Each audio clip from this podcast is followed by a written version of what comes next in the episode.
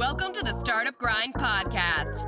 Startup Grind is the world's largest independent startup community, inspiring, educating, and connecting millions of entrepreneurs across the globe in partnership with Google for Startups. These are the stories of disruptors, innovators, and game changers from the fastest high growth companies and venture capital firms in existence. Join us as we unpack their strategies, learn from their mistakes, and grow together. There's no time to wait, so let's begin. Hey all, Chris Jonu back, back at it again. Here to serve the people, the good people will start Grind community with another major fireside chat. I said major. Everyone will be major. If I don't use the word major, feel free to skip it because I've tried to slot something in there that's a bit of a filler. It's uh, not class A, but that'll never happen. Everyone is major, and today's no different. We've got Arlan Hamilton, Backstage Capital, who is solely focused on un- underrepresented founders. Love this mission, and I love Arlan because not only is she changing the world here, she loves us. She loves Startup Grind. She was sitting in the audience only three years ago doing what you're doing, listening, taking notes, seeing me on stage. Hmm? Maybe I was just a little, little spark, a little shred of inspiration along Arlan's journey. I like to think so. Um, Probably not. But it can happen to you. Just keep on keeping on, and maybe you'll be the managing partner of your own VC fund in the near future. Arlan Hamilton was being interviewed by Emily Chang, uh, famous TV producer, Bloomberg Television, and uh, celebrated author, Brotopia, cracking open those big stories in Silicon Valley. And this was a monster interview. Enjoy. Can we get another round of applause for this woman? Thank you everybody. Can, so, I do, can I do a shout out? yeah, all the, please. All the parents shout out whoever house. you want. Shout out to all the parents who, who have babysitters and made it work. Made it work to be here. Amen. So this is the first time I'm interviewing you, so I'm very excited. We've had conversations on the side, but. Right. I've read all the fancy magazine profiles, as I'm sure many people in this audience have. I've listened to the podcast, but I sort of want to hear in your own words who is Arlan Hamilton. This is a this is a beaches moment. Know nobody watches beaches? Too too old for you. Um, who is Arlan Hamilton? Well, I, I, I identify right now as as the, the the founder of Backstage Capital because it's so important to me, and it's it's uh, such a part of my DNA right now. And um, I guess I'm someone who who constantly finds ways to um, build my own space in, in places where I don't see myself. So I want to talk about how you built your own space and how you got here because it is certainly the atypical Silicon Valley story. I mean, you had no college degree, which isn't that atypical of Silicon Valley, but no network, no money. You were Correct. on food stamps? Correct. Like you really were on food stamps? Oh, yeah. People are like, how homeless were you and were you really on food stamps or is that just a, t- a good title? Really on food stamps and, and sometimes wasn't on food stamps, and that was the problem. Like sometimes couldn't get food stamps. And you were investing in Texas, in tech. Yeah, I started off by, um, I started off by working with companies mm-hmm. out of Texas and uh, was felt like I was on an island, but I had I had no money at that point. So how did you fall into this? Like, how did you find the tech I, industry? Uh, so I had kind of gotten my way into working on music and, and music uh, production, uh, live music production. And I was seeing some of the people that I looked up to and also found entertaining were making investments in Silicon Valley. And I knew as a customer what Airbnb was. I knew as a customer what, what Warby Parker would have been. But I didn't realize that there like the teams behind it. And so once I understood, okay, Ashton Kutcher is going to this magical land called Silicon Valley because he wants to invest in this company, and that's why he has a sticker on his on his uh, laptop.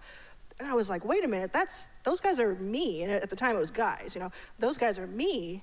I'm just in a different package. I've always felt like this hacker uh, entrepreneur type, and I just uh, didn't know that this place existed. So once I understood that, I wanted to be part of it.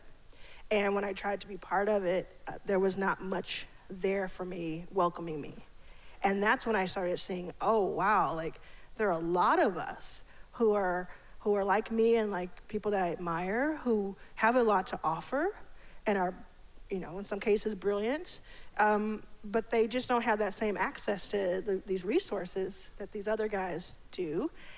And, and, and, and I heard little stories like the Airbnb guys, which who I, I really like, where they had like the cereal boxes that they would sell to make the money to keep them going. And people in Silicon Valley were just like, that's the most brilliant thing I've ever heard in my life. And I'm like, Obama like, owes. For me, I thought it was brilliant, but I also thought that's a Tuesday for me. That's us figuring it out, right? So I said, if that is powerful to this group of people who has a lot of money and resources, I can't imagine what they'll think when they see us coming. So And you bought a one-way ticket to San Francisco. I crowd crowdfunded a one-way ticket to, to San Francisco. I mean, I'm telling you, when I say broke, I mean broke. And you slept on the floor. She slept on the floor of the airport. Yeah, I did that. Um, I, I, you know, some people say, "Oh, she couch surfed." I'm like, that sounds more fun than what I did. You know, I was in my in my mid 30s, and I hope you were in Terminal 2.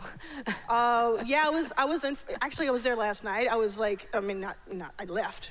I I was in front of the Frontiers line, uh, Frontiers uh, kiosk, and I was there. I found myself there again because I I was like, oh my God, am I back? You know, it was it was really trippy. But yeah, it wasn't um, it wasn't fun, and it wasn't glamorous. I'm sure it'll make a great Lifetime movie one day.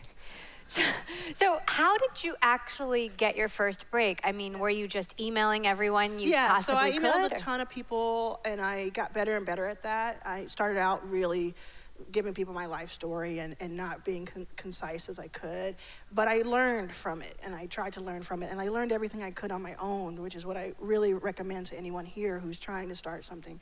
Just have so much information that you have, you own that. You own your information, and, and so that was really important to do. And so over time, I got my way there, and, and I came here and I went to a course uh, that 500 Startups was putting on, so I could at least like be around other people. I then just met everybody I could, and for months, people they didn't know that I didn't have a place to live. They just knew I was trying to raise this fund that was kind of weird, that was that sounded more like a philanthropic uh, venture than anything. What was the thesis at that point? Like, what was the it's pitch? the same. It was that I um, am a, a gay black woman who has access to founders who look different than the status quo and who are doing amazing things at a discount. And if we, if they have done so much with so little, what happens when you give them more? And don't you want to be at the forefront of that because things will change in the next five years. This was tw- 2013 on. The next five years, things will change, and people would pat me on the head or ignore me. Or and I remember distinctly going to conferences and getting my way in, and people would just ignore me when I tried to talk to them about it. And those some of those same people chase me down now. Chase me down to, can I pick your brain? Can I have coffee with you? And I'm like, yeah, you had a fund and you wouldn't listen to me before, and now all of a sudden you do. So, I mean, it, it's important that you, you kind of give people that dignity of, of at least taking them seriously. So, how did you get your first check? The very first check was from Susan Kimberlin. She is an angel investor. And a th- a woman. And a woman. I was going to say, I think it's important to point that out because I think it was going to be a woman that gave me the first check. It took a few months of education on my part to, to explain to her what I wanted to do and also just venture in general because that, had, that was a whole kind of, uh, barrier. And once she, once she got it, she was like, you know what? Why not? Let's try and let's see what you can do. I guess for her, the worst thing that could happen is that she lost that certain amount of money and it wouldn't go negative, right? So she gave me that, that first chance, and that's all I had been waiting for for years. I had been working towards that moment, so I was ready. And as soon as she gave me that first um, check, Twenty-five thousand. it was twenty-five thousand dollars. It was the same size as most of the investments that I was making, or would be making. And as soon as she did that, it was more than anything else. Uh, someone calls it uh, a confidence check. That's what it was for me, because I was like, oh, it's on now. it's on. You can't stop me now. It's on. I mean, you've you since you got money from Marc Andreessen, Stuart Butterfield, Aaron Levie, and you have I let them into the round. yeah, you let them in. Um, how much money have Well, you invested now? So we've invested around $5 million. Um, and, um, But you got a $36 million yeah, we're, fund. we're, inve- we're pledging a $36 million fund into black women, $1 million at a time. And so, um, Yes. yes, um, I, it's really important to understand that that, that first five, the first million was $25,000 at a time where it took dozens of no's to get one yes at a time. It's really important to remember that. I never want, I never want to forget that myself because uh, we've invested in 100 companies now. And to me, that's the important part. And there's billions of dollars being spent year. I think 2018 was 100 billion in venture, and we're talking about 5 million, 36 million. It's the, it's the tip of the iceberg. There needs to be much, much, much more. Uh, I think I proposed that you know 10% of uh, 10% more of funding could go into underrepresented founders in any given year, and that would change everything. And you're taking this global. You are launching an accelerator program in London and LA. Yeah, LA, Detroit, Philadelphia. Detroit's here. Uh, yeah, yeah, yeah. Uh, Philadelphia and London. And it launches March. It's our, our team. I, I, take very little credit for it because it's a team um, of, of 30 people that are amazing and, and we're taking it to the cities that we really believe in. So, so what's the strategy? I mean, how do you choose which black female founder to invest in or Just in which person of color? Right. Yeah, I mean, that's evolved over time. I'm doing the same thing that most investors do is figure out my thesis, figure out what's working, what's not. I mean, at the earliest stages, we're talking pre-seed and seed. Anyone who tells you they have a real strategy is probably lying to you or themselves. I mean, let's be honest. I mean, there's no one who can predict. But uh, what we So ha- what is it? Is it like a gut feeling? Is it the yeah, people? so for the first 60 or so investments, it was gut. It was um, not letting go of the of sort of that naivete that I had. I thought that was really important because it was magical. Everybody else had the, sort of the same thoughts, and if I if I kind of walked into the room a little bit rough around the edges, then I thought, and I still think that that is my edge. And so it was seeing it's pattern matching for grit. It's seeing someone that reminds me of myself. And I, I haven't said this a long time, I'll, I'll bring it back out. Uh, it's being hungry and not thirsty. It's, be, it's someone who you, you know they'll do almost anything for their company, but they also can take constructive criticism. They also uh, can learn and, and, and teach. And, um, and, you know, someone who's a domain expert or who has equivalent expertise, right? I'm not looking, I'm not looking for someone who, who necessarily looks great on paper because there's plenty of funds for that. Um, I get offered a lot of deals that are like, you know, mainstream, great returns, and this is sort of easy for you, but it doesn't fit our thesis. It's, uh, I'm looking for people who are going to, um, who are underestimated.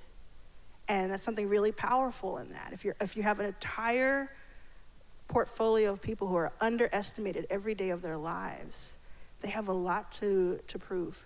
Now you're in like chapter one, right? Or like the I guess I'm prologue. chapter two. Okay, yeah. Chapter in two. chapter two.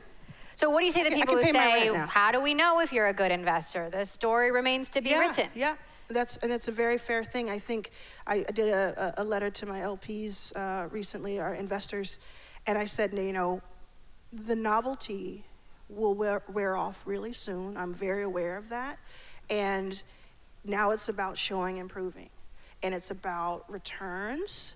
I think it's also about being very realistic and, and putting us on the same, like um, treating us the same you, as you would treat someone else.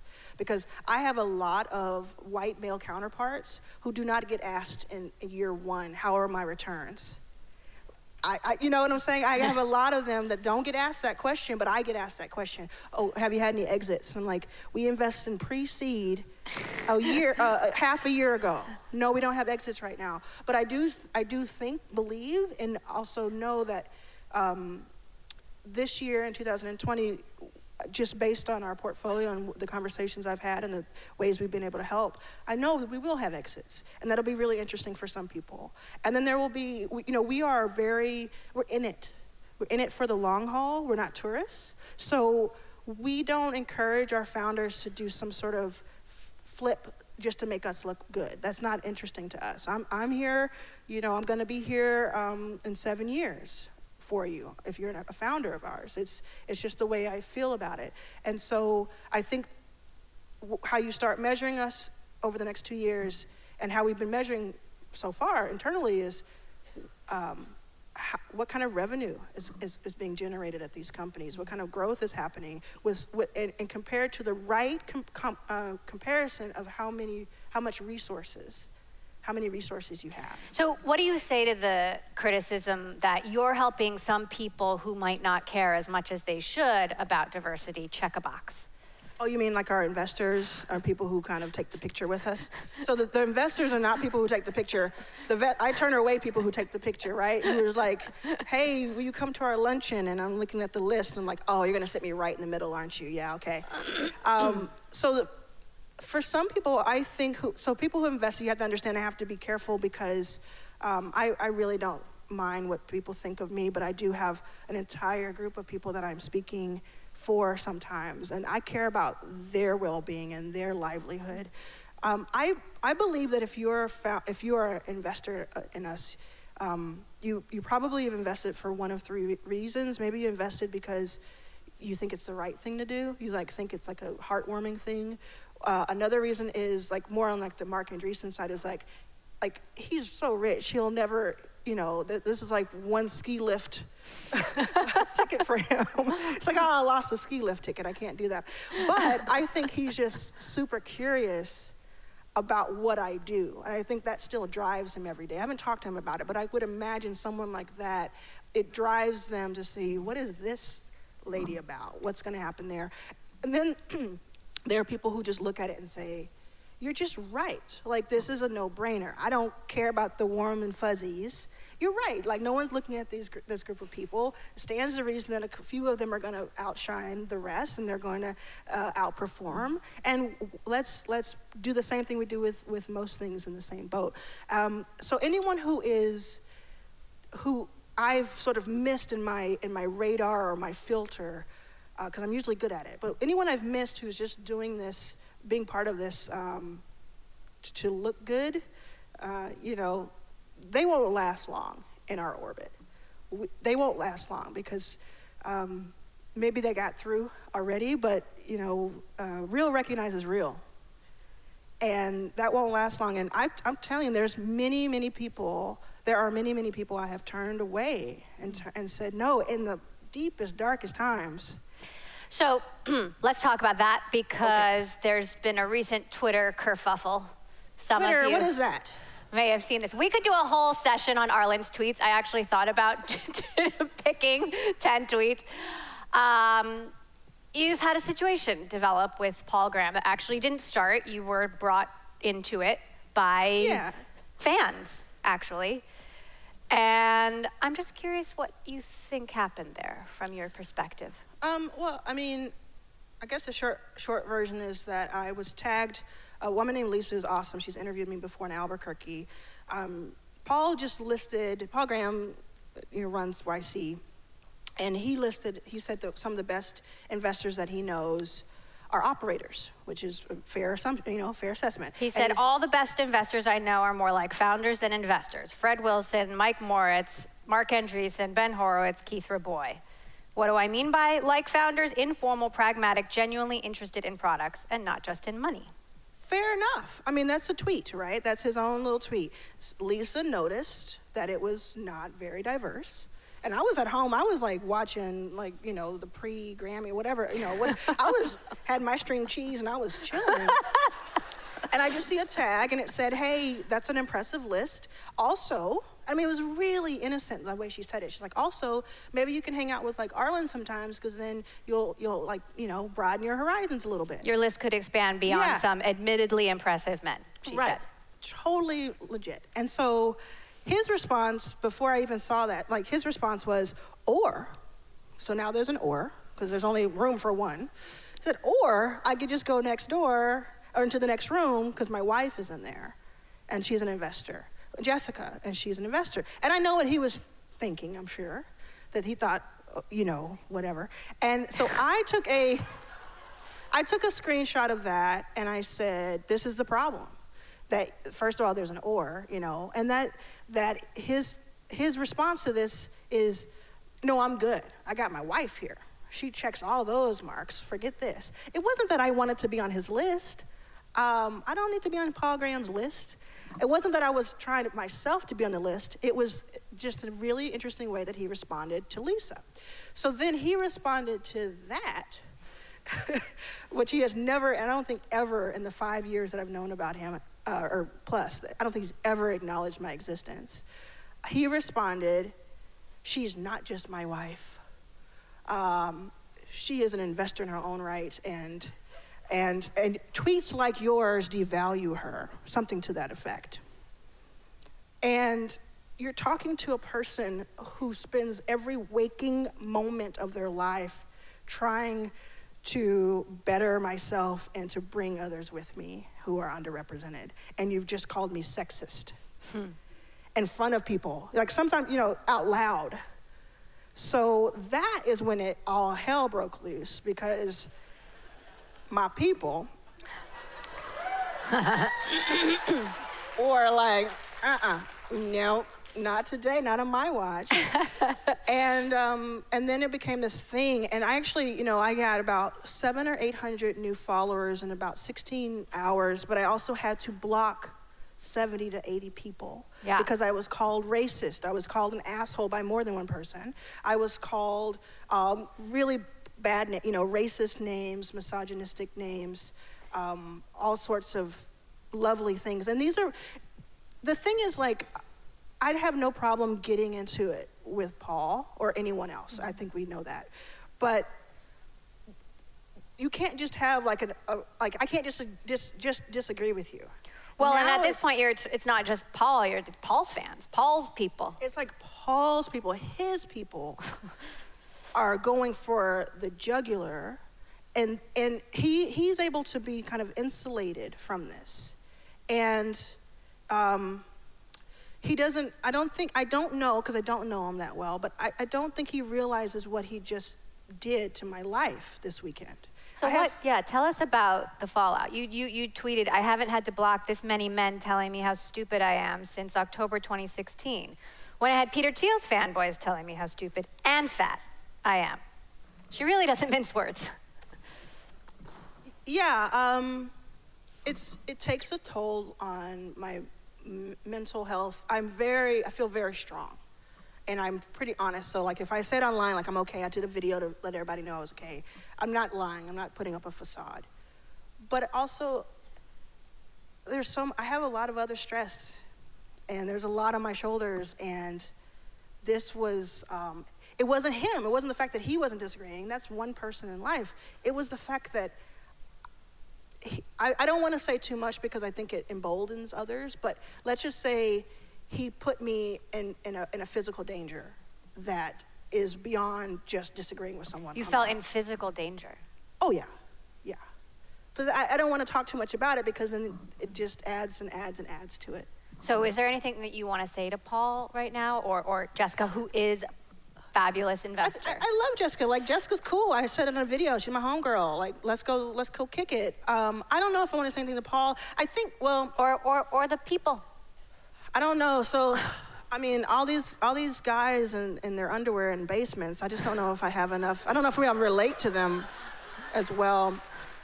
But I would say, I would say, Paul like someone said online, it's okay to be wrong. I'm wrong all the time. It's okay to be wrong. It's okay to ask questions. And you are rich beyond anyone's wildest dreams. You've, you've made it, you've already won. So, um, you know, take a day out and, and broaden your horizons a little bit. And I'm not going to try to fix him or make him a better person, but please know that it's not, you, you have a lot of pull and you have a lot of power, and your words carry weight. So when you get into it with someone, especially someone like me who I'm looking at my bank account every day just to make sure I'm okay still, like think about that for a second. You, you put my livelihood at risk by your flippancy and your complacency. So I would just say, maybe what you could do today is just tweet out, hey, Arlan and I disagree on something, but you don't, my followers don't have to be jerks to her. Mm-hmm. Leave her alone. That would be really cool. So, unfortunately, what you're doing does represent, in some ways, some people might perceive it as a threat to, you know, the established ways of doing business here in yeah. Silicon Valley. So, yeah. the title of this discussion is "Breaking Rules While Breaking Ground." What's your advice to the people in the audience? What rules can they break while also breaking ground and not breaking everything. yeah, don't don't break everything. Uh, we need that. You know, that's why we ha- can't have nice things. Don't break it all. um, I, I, just think that being being yourself and being authentic, and I say this a lot, but I, I, I just I think that being yourself, being true to yourself, even through all of this, like I'm not putting up some you know fake. I could lose money here. I could lose money for other people. I could lose money for myself but um, I, I think it's going to work out because I'm being myself. So that is like your biggest asset is being yourself. It's also uh, your biggest fist in the air is being yourself because you have to live with yourself. And all this stuff is going to come and go. Like there's gonna, in three years, there's going to be something that everybody flocks to that's not venture capital. It's just going to it's going to change like this. And so if you're sell, out there selling your soul for some VC money, um, you know, what have you done that for? So, you know, nothing's worth a check. Nothing is worth a check. Like, we're gonna be okay. I was sitting up there a couple of years, like three years ago, I was sitting up there. hey, you seat. people in the balcony, hello. Yeah, I was sitting up there and I was, I was watching uh, everyone talk, and, and I, I, again, went in four years from not knowing when I was gonna eat next to being up here. And I've been the same person I was four years ago and I, and I somehow ma- managed to get this far. All right, uh, I'm gonna pull in Ellen. Can we take a picture? Oh, please. Can we memorialize the moment that you went from there to here? Yeah. All right, I want you all to be in this Woo. picture. So everybody stand up. All right, Emily says or stand lean, up, so we do lean it. Lean in, okay? We do it. Cop that Brotopia. It's just like the Oscars. Get that Brotopia book okay. if you haven't yet. All right. Here, let's try to. Okay. okay. All right. One, two, three. Woo woo. Okay. Thank you so much, Thank Arlan you. Hamilton, everyone. Thank you for tuning in. To keep up to date with all things Startup Grind, visit us at startupgrind.com or join us at an event in a city near you. Until next time, chase the vision and keep hustling.